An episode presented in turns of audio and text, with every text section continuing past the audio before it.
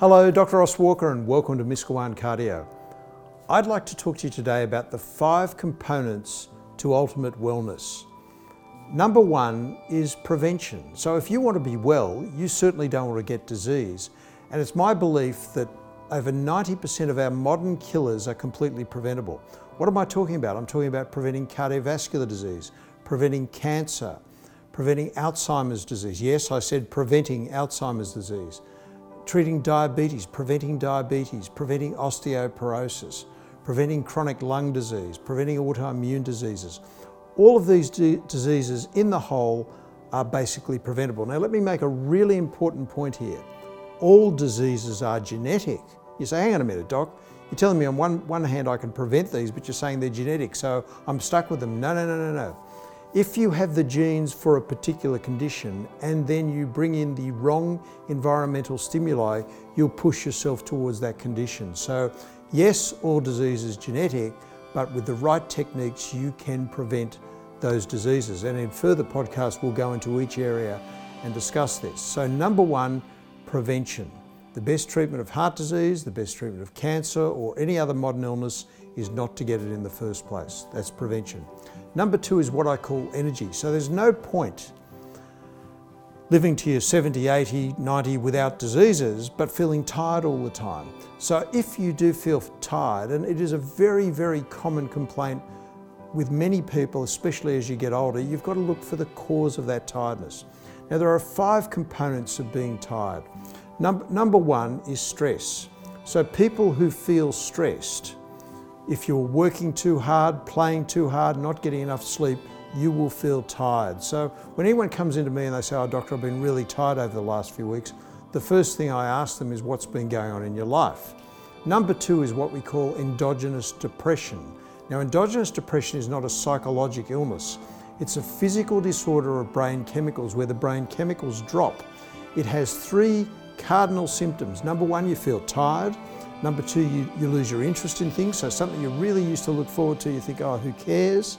And number three, and this is an important symptom as well, you wake up at two or three in the morning staring at the ceiling for an hour and you can't get back to sleep.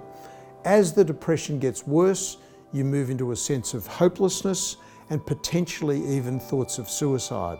That is endogenous depression, and that's where antidepressants work. So if someone goes into their doctor, they can't stand their partner, their kids are on drugs, they hate their job, and they feel depressed, that isn't depression. That's not endogenous depression, that's grief. And antidepressants won't do a damn thing in that situation. But if you have the symptoms of endogenous depression, that's where treatment for depression will actually work and help restore your fatigue levels, your interest in things, your sleeping patterns, etc., etc., etc. Probably the commonest cause of fatigue is a condition we call sleep apnea. Now, we all, as males, have a degree of sleep apnea, and all postmenopausal females have a degree of sleep apnea as well, but anyone at any age can develop sleep apnea.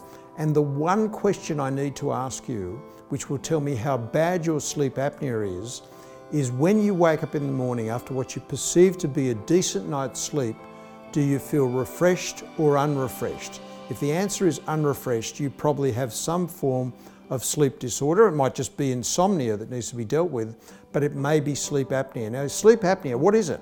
Sleep apnea is where when you drift into a very deep sleep, the airway closes over and can block, stopping you breathing.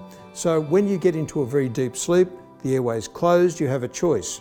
You can stay in a deep sleep with your airway closed, that's called death. Or you can go to a lighter phase of sleep where the airway opens again, but you never get good quality deep sleep, which you need to rejuvenate you for the next day. So that's sleep apnea. You don't have to be a heavy snorer, it's waking unrefreshed that's the key there. Number four is you go into your 50s and the hormones go south. I call it the pauses. It can be menopause for a female, which all females around the age of 50, some earlier, some later, but 50 is around the time, go through menopause where they lose their, their sex hormones. But males do the same sort of thing. We just don't menstruate every month, and so therefore we lose our hormones, but we get similar symptoms with the hot flushing, the irritability, etc., etc. So that's the pauses, and that's another cause of fatigue. The final cause of fatigue before we move on to chronic fatigue syndrome, which is a different issue altogether, is some sort of medical disorder or some medical treatments. So there are many people, for example, who are on medications for certain conditions, such as, for example, the statin drugs to lower cholesterol.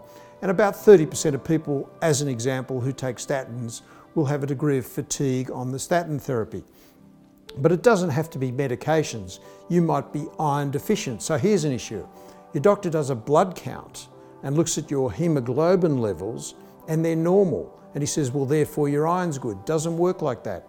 You can be severely iron deficient with a normal hemoglobin. So if you're tired, one of the tests your doctor should be doing, looking at your iron studies and your ferritin levels, but also looking at your thyroid, looking at your kidney function, looking at your blood count, looking at your liver function, looking at your calcium levels. There's a whole lot of different blood tests, measuring the hormones, different blood tests we can do which can point towards some medical cause of tiredness.